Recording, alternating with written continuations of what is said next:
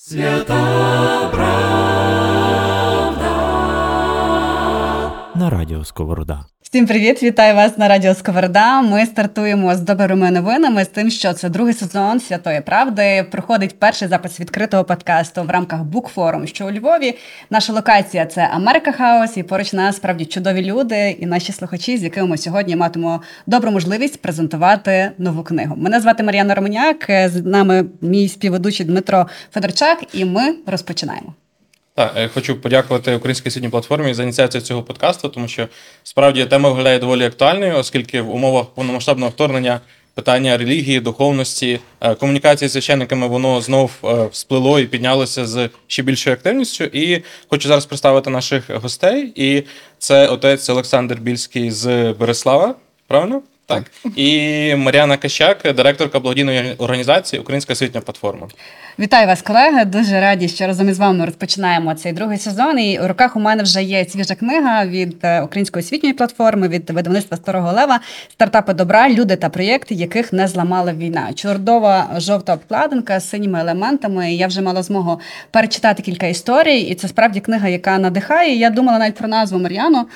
Чи не зламала війна? І мене мені здається, що цих людей вже ніщо, напевно, ніколи не зламає, якщо вони розпочали свої проекти в такий час. Розкажи, будь ласка, більше про цю ідею цієї книги і, і як вона народилась. Е, вітаю. Е, насправді ідея цієї книжки вона народилася у 2021 році, коли ці проекти вже е, існували і вони доволі були успішними. Е, і за кожною цією історією стоїть е, великий час е, роботи, тому що кожна історія це є навчання, це є підтримка, менторство, це фінансова підтримка знову ж таки цих проєктів. І це та унікальність, яку яку ми хотіли донести до людей, що вони надихнулися. Надихнулися інші громади, інші люди. Це проекти дуже різні. Це проекти, які починалися в дуже маленьких таких громадах, ініціативах, але насправді їхня сила, їхня потужність потужність ем, розрослася таким великим впливом по Україні. І Насправді, коли ми міняли, коли почалося повномасштабне вторгнення, ми не знали, як правильно тепер презентувати, чи ці проекти актуальні, як вони будуть е, працювати і так далі. І тому насправді затрималося майже на півтора року е, видавництво цієї книги. І е, ми ми передоробили і переробили насправді ці історії. Знову ж таки комунікували зі всіма керівниками і лідерами в цих громадах, як вони взагалі трансформували свою діяльність під час повномасштабного вторгнення. І ми доповнили ці історії роботи. І тому за кожне з тих приблизно там шість сторінок на одну історію, і за кожним тим шість сторінок і цими фотографіями стоїть колосальна робота, е, колосальний приклад і е, багато такої творення мережі дійсно. І сьогодні у нас дуже прекрасний приклад, який е, такої діяльності і незламності для нас, тому що я дуже слідкую за оцем в Фейсбуці, і кожного разу наскільки на ці території можна взагалі працювати, і наскільки дійсно це незламності. Там. Тому е, це є такий підсумок е, багатьох років проєктів, і ми надіємося, що це перша книга стартапи, добра. І ми вже будемо готувати е, насправді наступний випуск. І збирати такі історії, та, які важливі. І дійсно, я думаю, що ці історії, які пережили вже це повномасштабне вторгнення, то їх вже дійсно нічого неможливо зламати. Марина, в мене уточнення до тебе, тому що я знаю там довгу історію роботи української платформи, і це безлічі там десятки сотні кейсів. І власне питання, як саме ви обирали ці кейси? Тому що розумієш, це, мабуть, був важкий вибір. Ми хотіли, е, ми трохи навіть були ну, міняли там. Ну, звичайно, що ми хотіли, щоб це були е, історії в різній масштабності і в різній е, в різній локації. І е, в кінці ми навіть зробили, щоб це були такі крос-секторальні трохи проекти. Ми навіть додали вже громади, де е, були інші лідери суспільних думок, і щоб показати, де творилася якраз оця взаємодія роботи. От і е, звичайно, що ми давали нахил на громади, де е, було дуже активне соціальне служіння, і спочатку такої роботи, тому що насправді перші наші мінігранти і таку підтримку, яку отримали в нас е, це було доволі невеличкі, та там було в районі 30 тисяч гривень, 50 тисяч гривень. Тобто це ніби так здається дуже маленького дійсно помноження цієї роботи, але це таке дуже згуртування і дійсно впровадження соціального служіння на майбутнє і поширення її серед громад. І тому це так, це був такий великий вибір подивитися, яка це територіальна значимість, чи це з маленького е, села, чи це з більшої громади, чи це з міста, чи е, які, які дійсно насправді в кожній в кожній історії це є стартап. Е, Міні приклад стартапу з кожного проекту е, Української освітньої платформи, але коли починалася книжка, це ще була Львівська освітня фундація. І це було із активної церкви громади, соціальні інновації в громадах, і створення опорних центрів, і проекту Домівка. Тобто тут є збір такий. Е, Дуже різних проєктів, які які дійсно приклади стартапів, і е, як це так синергійно воно виглядає і крос-секторально в кожній громаді. І один чудовий приклад одного проекту, який є у книзі сьогодні разом із нами на нашому записі. Отець Олександр Більський приїхав до нас колеги з Херсонщини автомобілем, якщо я не помиляюся, Там. із Береслава 1200 кілометрів подолали, щоб потрапити сьогодні на презентацію книги. Тому отче, в першу чергу дякую, що ви сьогодні з нами, що ви доїхали. І справді ваша ідея, ваш стартап е, він дуже крутий. Його назва це «5 хлібів і дві рибини. Розкажіть, будь ласка, більше загалом про саму ідею цього проекту, як вона народилася і в що вона вже переросла, тому що є позитивна динаміка. Е, Вітаю всіх. Дякую за таку можливість бути разом з вами. Е, Одного разу у нас були такі навчання для священників. До нас приїхала е, Анастасія Дишкант, де вона, напевно, дала такий той поштовх е, і десь засіяла, напевно, то зерно для того, щоб могла народитися така велика ідея. Тоді була програма Активна церква в громаді. І, власне, одного разу, їдучи до церкви, то побачив дуже багато людей, які шукали їжу на смітниках. Адже це була якраз пандемія, 2021 рік. Е, Люди не мали де працювати, не мали можливості за що придбати їжу. І коли я приїхав до церкви, і так після святої літургії е, казав, Господи, напевно, дай мені, чи то я добре роблю, чи зараз це є той час, щоб почати цю можливість і відкрити, напевно, кухню. Я собі, напевно, до кінця не уявляв, як воно могло би бути, ну, але скажу так, що коли я зібрав команду, якими я бачив, що міг би е, разом е, реалізувати цю ідею, е, і запитався їх, то вони підняли дві руки і сказали, ми готові. І все починається з назви. Так? Е, Ідея була, е, звичайно, можливості. Можливості були такі, що завдячуючи Львівській освітній фундації, е, ми тоді виграли і от придбали один холодильник і електричну плитку. Назва появилася, напевно, з того, що ми, так як ті апостоли, мали, напевно, тільки на своїй кухні п'ять хлібів і дві риби, більше, напевно, нічого не мали. І так як ми знаємо з історії, що Господь поблагословив і всіх нагодував. І дійсно, 3 жовтня 2021 року е, ми відкрили нашу благодійну кухню, де тільки нещодавно ми святкували два роки е, нашої кухні, і можу сказати, що дякувати Богові і за його благословення нам вдалося приготувати більш десь біля 80 тисяч повноцінних обідів. Ого, Вау. Так. клас.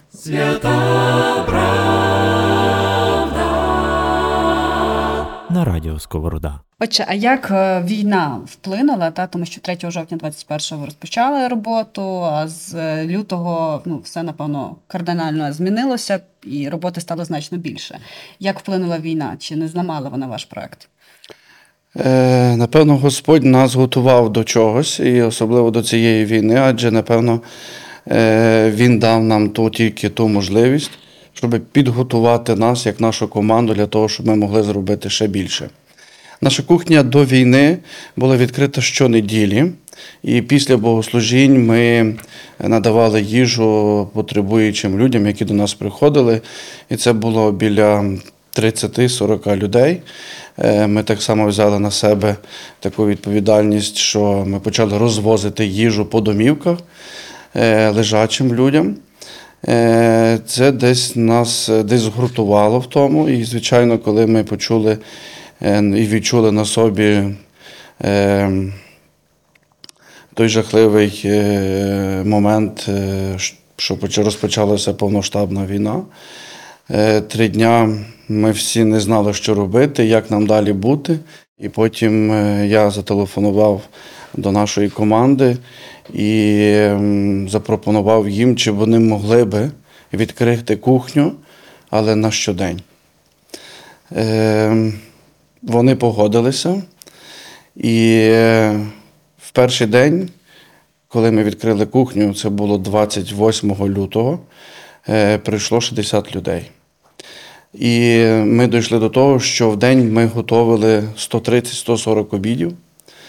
Так само була кількість і збільшувалася, тому що багато людей, виїжджаючи е, з окупованої частини Херсонщини, е, вони якраз власне проїжджали попри Береслав, і були такі моменти, що е, російські війська їх не пропускали, і вони поверталися до Береслава назад.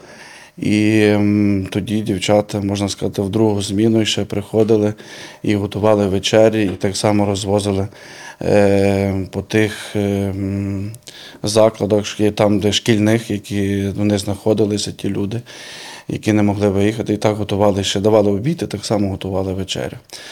Е, Було важко, адже стикнулися з великою трудністю. Е, Тобто запасів у нас таких не було, адже великі об'єми. Я дійсно дякую українській освітній платформі за те, що вони найперші подзвонили і запропонували свою допомогу. І фінансову, де ми мали можливість закупляти на підконтрольній території продукти, перевізники, які вивозили людей до Кривого Рогу, вони назад поверталися, і ми просили їх, щоб вони один, два, три, п'ять ящиків, хто скільки може, е, щоб нам перевозили ті продукти е, до Береслава.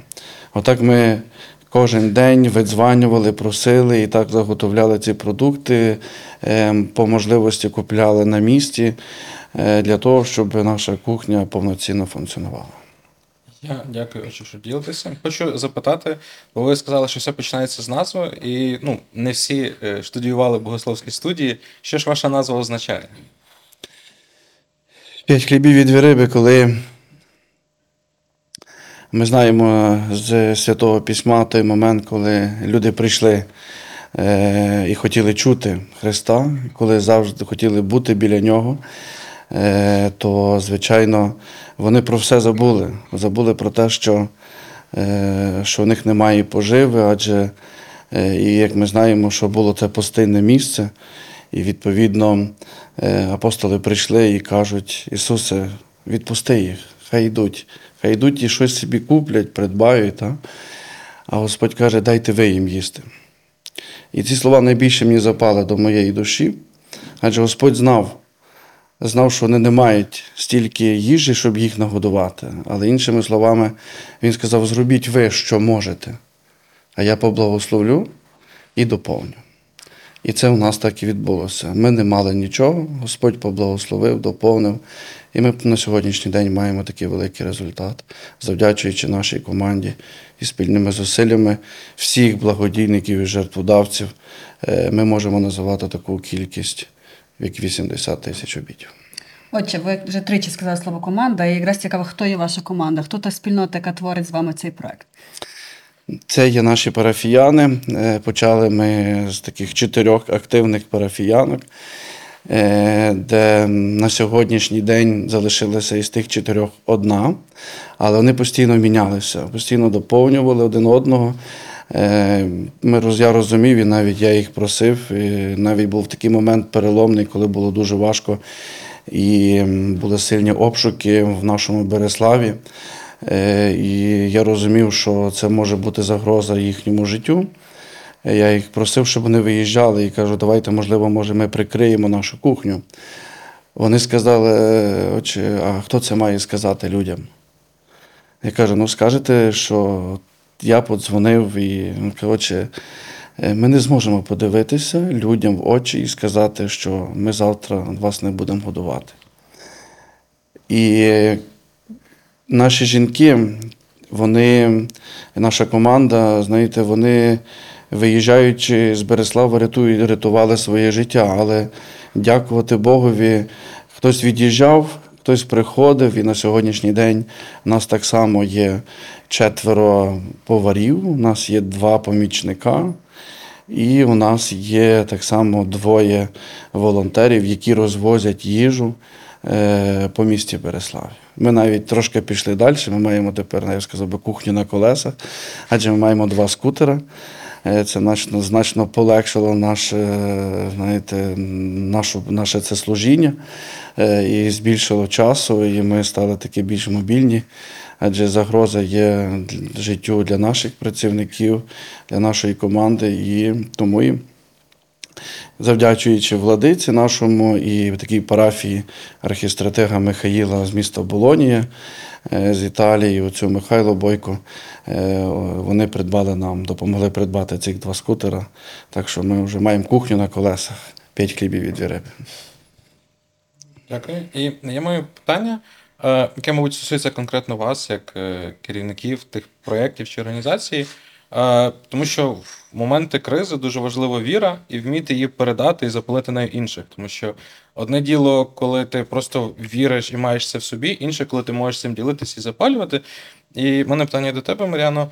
А як ти змогла знайти віру в умовах кризи після вторгнення і передати її команді, щоб вона власне не зламалася, а щоб вона продовжувала генерувати ці проекти, які на яких не зламала війна?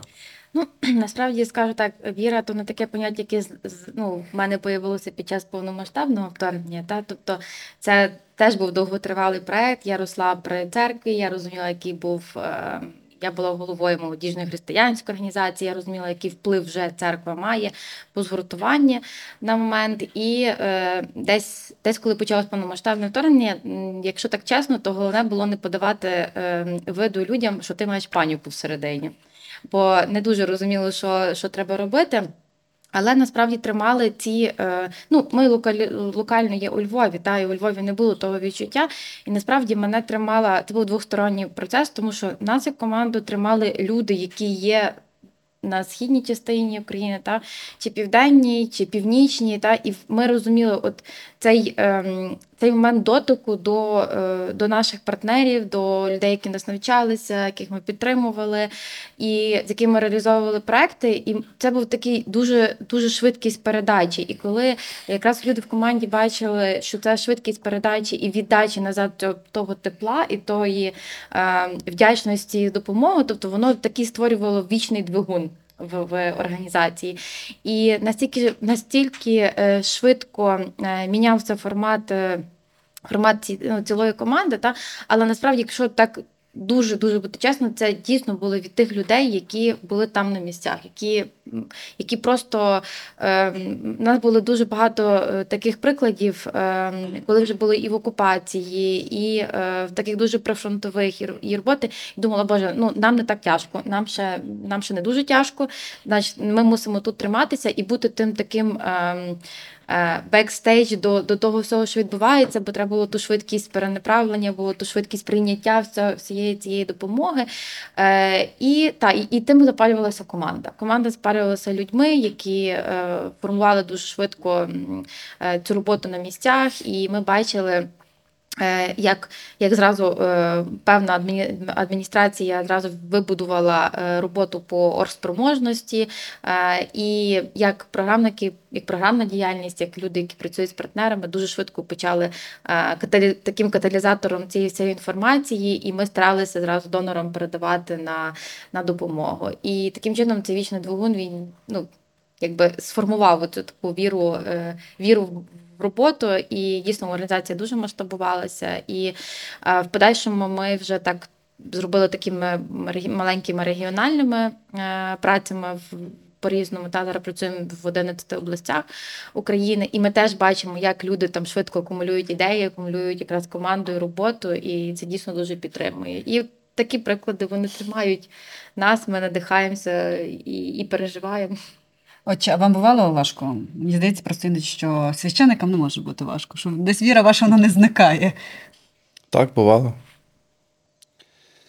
Е, Можливо, ми так не виявляємо, але нам так само є важко. і Ми маємо страхи, особливо найбільший страх, е, коли ти десь відповідаєш за людей. І коли вони там, і коли ти вночі пробуджуєшся або зранку і дивишся, чи там є ракетна небезпека. І коли ти телефонуєш, а там немає зв'язку, немає інтернету, тоді важко. Тому що ти не знаєш, як команда, як там люди, як церква, як кухня. Е, тоді, тоді дуже є важко. І що в ці моменти робите? Але ж тільки молюсь, тільки молитва. І каже, Господи, поможи і рятуй, і Борислав, і тих людей, які там є. Тому що одною молитвою ми можемо щось змінити.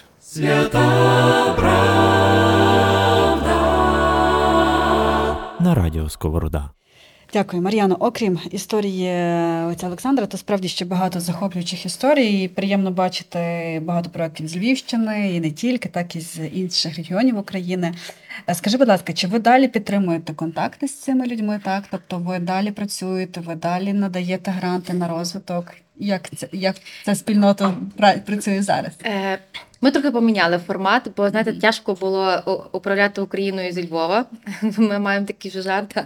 Ми поміняли трохи, е, трохи формат, і ми зробили таку зараз систему опорних центрів. У нас так багато путалося: опорні точки, опорні центри, хто куди що їде. Спочатку ну, навіть в дефініціях спочатку путалися, як це робити. І е, вийшла якраз е, е, така дійсно стихійно вийшло е, сформувати роботу з е, 11 опорними центрами по Україні. І тоді вже навколо певної організації, яка стала таким хедлайнером у нас в області на підтримку, вона вже мережує навколо себе е, проекти. Це один формат є роботи. І другий це така менша, менша така лабораторія, менше мережування. Це коли йдуть за, е, за напрямками, так? коли це соціальне служіння там церкви, коли це е, там розвиток соціальних послуг в громадах, коли це підтримка. Волонтерських ініціатив, та це такими йдуть, тобто це перепущення таких інновацій проєктів, коли ми які пробуємо. Ми зараз, наприклад, почали працювати з громадами, які працюють сім'ями військовослужбовців. Та тобто це новий, це ще буде інший, це нова мережа буде роботи. Ми тільки пробуємо, яким форматом будемо працювати.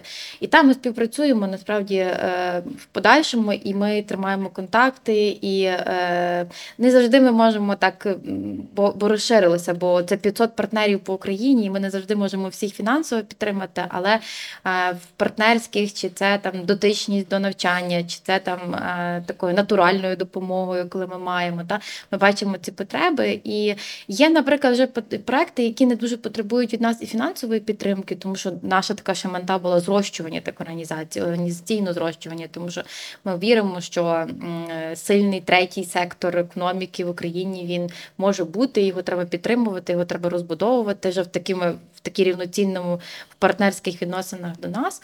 Е, Та і але не незалежно від того, чи ми підтримуємо фінансово, чи не підтримуємо, тобто все рівно організації стоїть.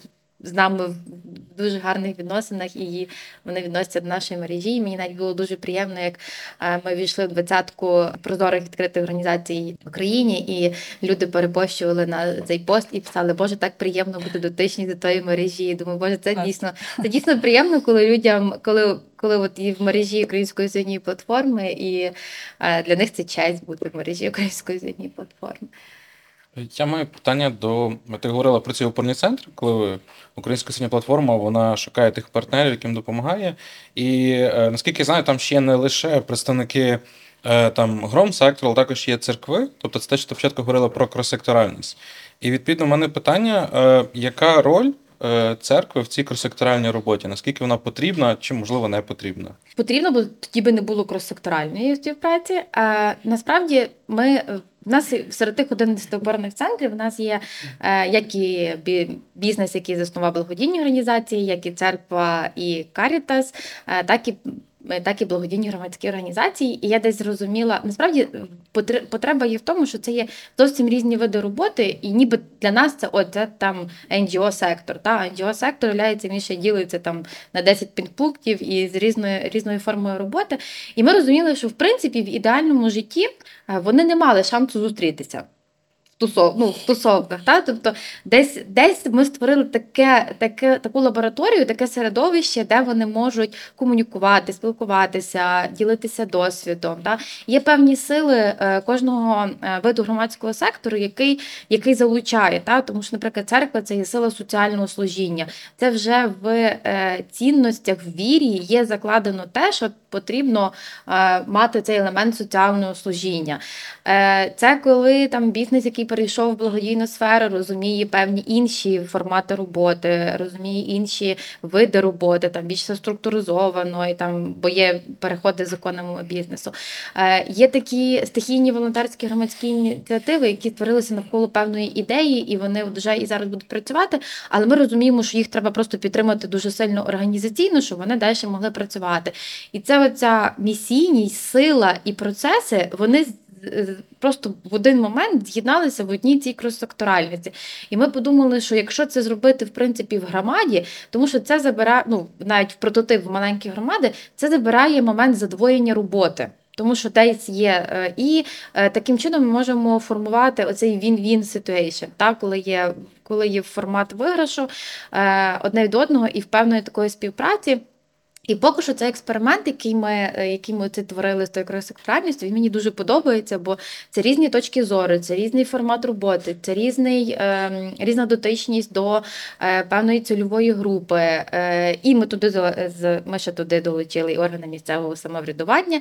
От це теж був ще такий четвертий елемент. От е, і будемо бачити, як, як працює. І ми насправді мені здається, що е, такою співпрацею на східній частині на- ми е, трохи підвищили е, такий. Значимість церкви насправді, і що це дійсно є, є цей формат роботи, і він гарно працює, і соціальне служіння воно дуже потрібне. І в всі оці три, всі та чотири як ми додамо органи місцевого самоврядування, ми даємо якраз оце е, спільне навчання їм, і ми для, для нас це дуже важливо, тому що ми бачимо різну точку зору на одну проблему, і ми можемо далі щось нове придумати і е, знавати цю інноваційність. І збирати потреби в країні. Це дуже важливо. Дякую. Я хочу поговорити трішки з вами, колеги, про цілі і мрії. Я думаю, що завжди потрібно мріяти, ставити цілі, навіть якщо будь-яка кризова ситуація для тебе прийшла. Але перед тим зачіплюся за слово стартап. Колеги, давайте зразу питання до залу. Що для вас стартап? Це про що? Хто має думку? Дуже популярне, мені здається, зараз слово останні 5 років в Україні. Окей, це точно про щось нове, так? Це про старт, це про якісь малі масштаби поки. Це, скоріш за все, про якісь інновації. Так? Це, це про те, що можна масштабовувати, що можна розвивати. І тут також якраз про стартапи. Отже, питання до вас: чи є у вас цілі бажання масштабовувати свій стартап? Бо для, якщо говорити про бізнес, то ідея будь-якого стартапу перевести його там в сталий бізнес. Чи є для вас, чи є вашого проекту ціль? І якщо так, то яка? Ну, ми вже поставили перед собою ціль і вже до неї прийшли. Адже в квітні місяці ми відкрили Карітас Береслав, де дасть нам можливість ще більше підтримати тих людей і допомагати тим, які зараз є найбільші, е, ситуації, які зараз найважче десь перебувають, переживають найважчі моменти свого життя. Ми хочемо розвиватися, ми хочемо йти далі, хочемо велику створити мережу.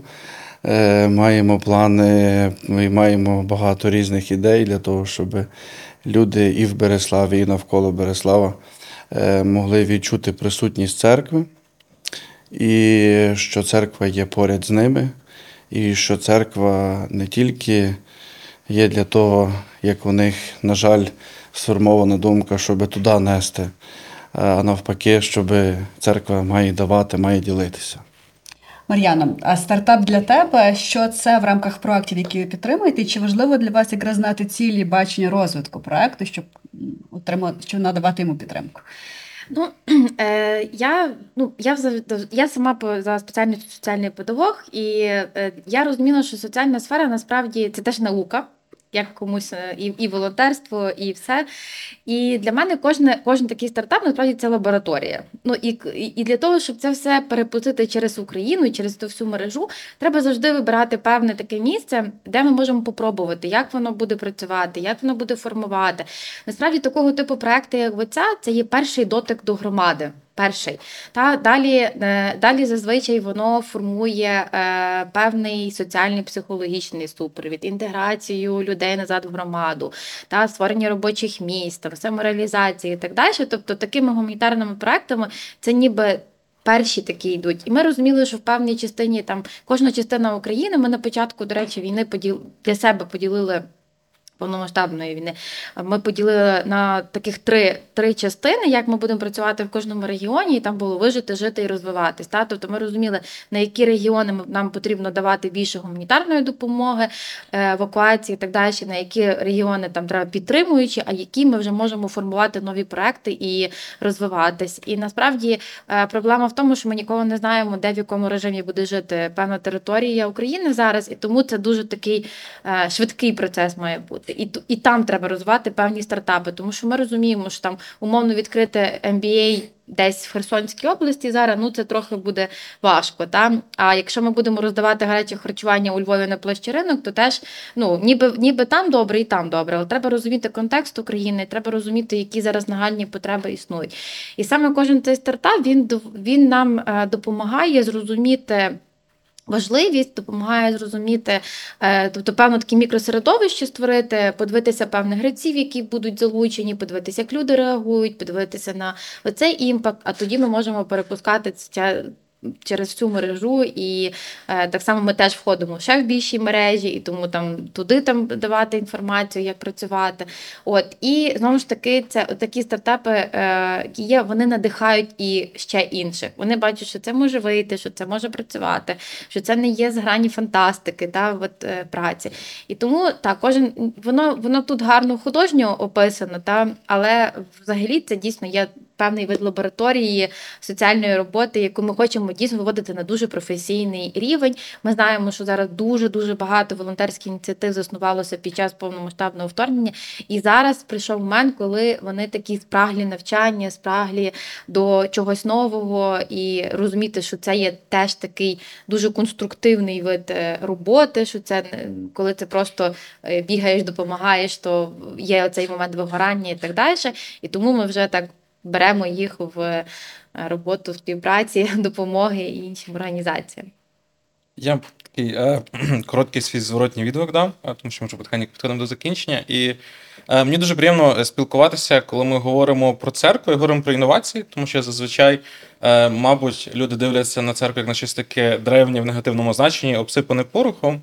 Але, власне, наш перший подкаст ми говорили про, якщо говорити такою айтішною мовою, це про agile, коли ти запускаєш якийсь MVP, якийсь стартап, ти його генеруєш, ітеруєш, формуєш спринти. Тобто це те, що є е, суперсучасне і актуальне, і те, що церква, вона як і в хорошому значенні древня, так і в хорошому значенні інноваційна і сучасна.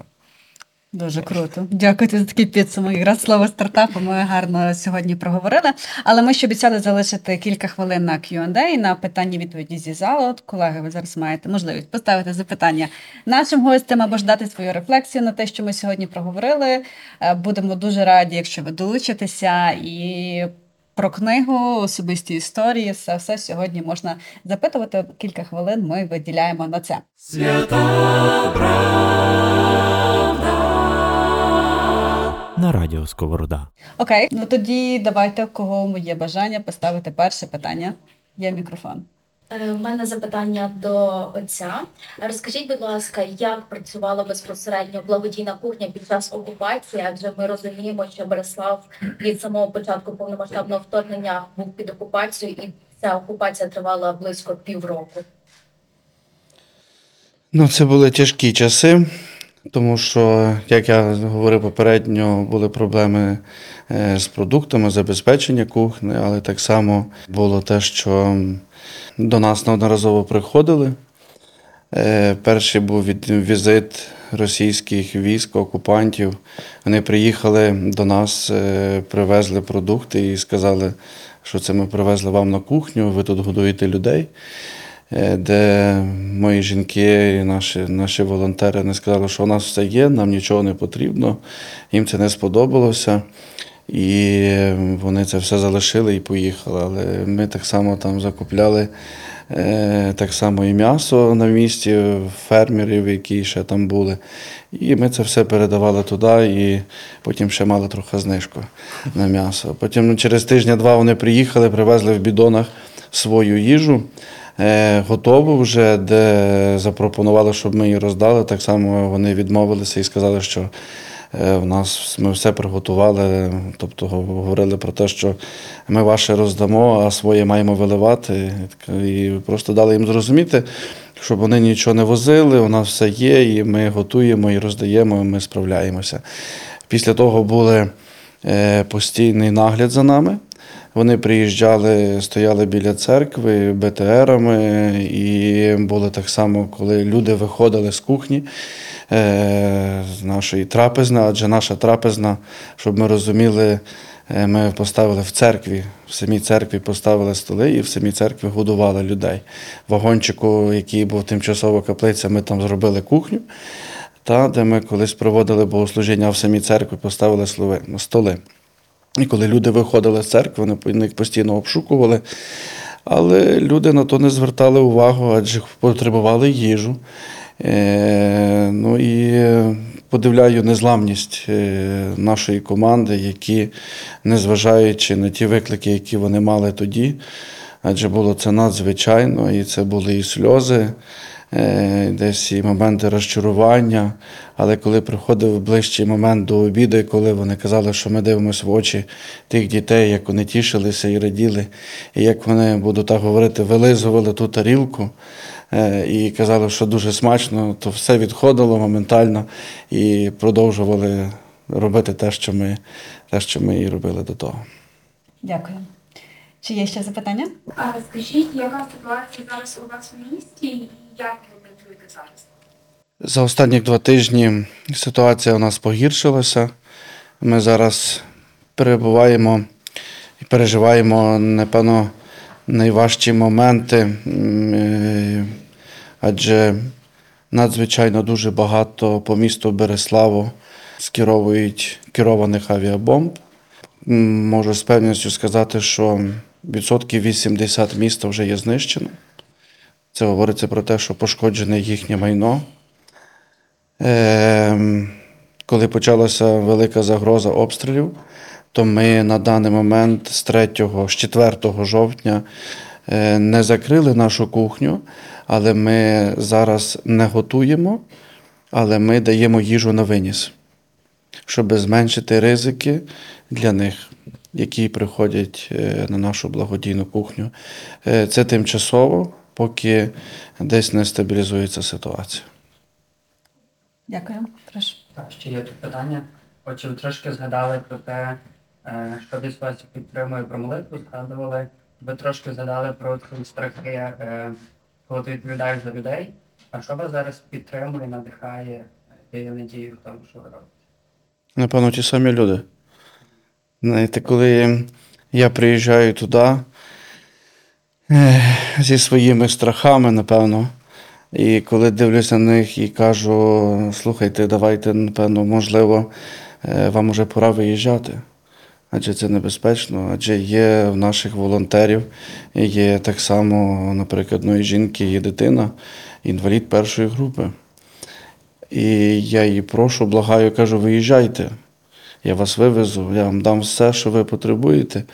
Е, А вона каже, отче, ні, я кажу, свою церкву не залишу, і я готова бути до кінця. Е, Оце, дивлячись в їхні очі, надихають вони мене. От наші волонтери незламні люди. Знаєте, дійсно, е, знаєте, як в цій книжці, що війна їх не зламала, а навпаки, і ще, знаєте, десь скріпила разом. Дякую. І давайте, колеги, на завершення підіб'ємо короткі підсумки і насправді дуже коротке запитання. Спробуємо назвати три речі, будь-що це може бути, які повинні бути в таких стартапах добра, щоб їх не зламало ніщо. Отже, що це для вас? Три ключові речі, три стовпи, можливо, на якому базується ваш проект, і Мар'яна з твого досвіду також.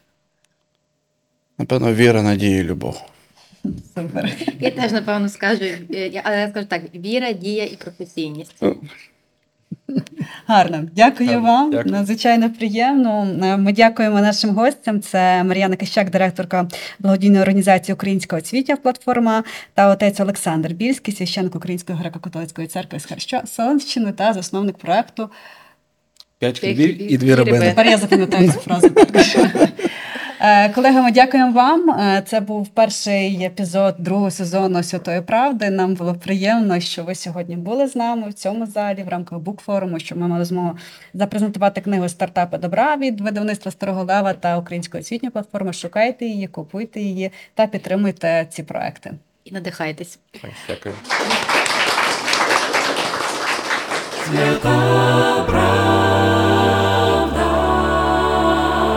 На радіо Сковорода.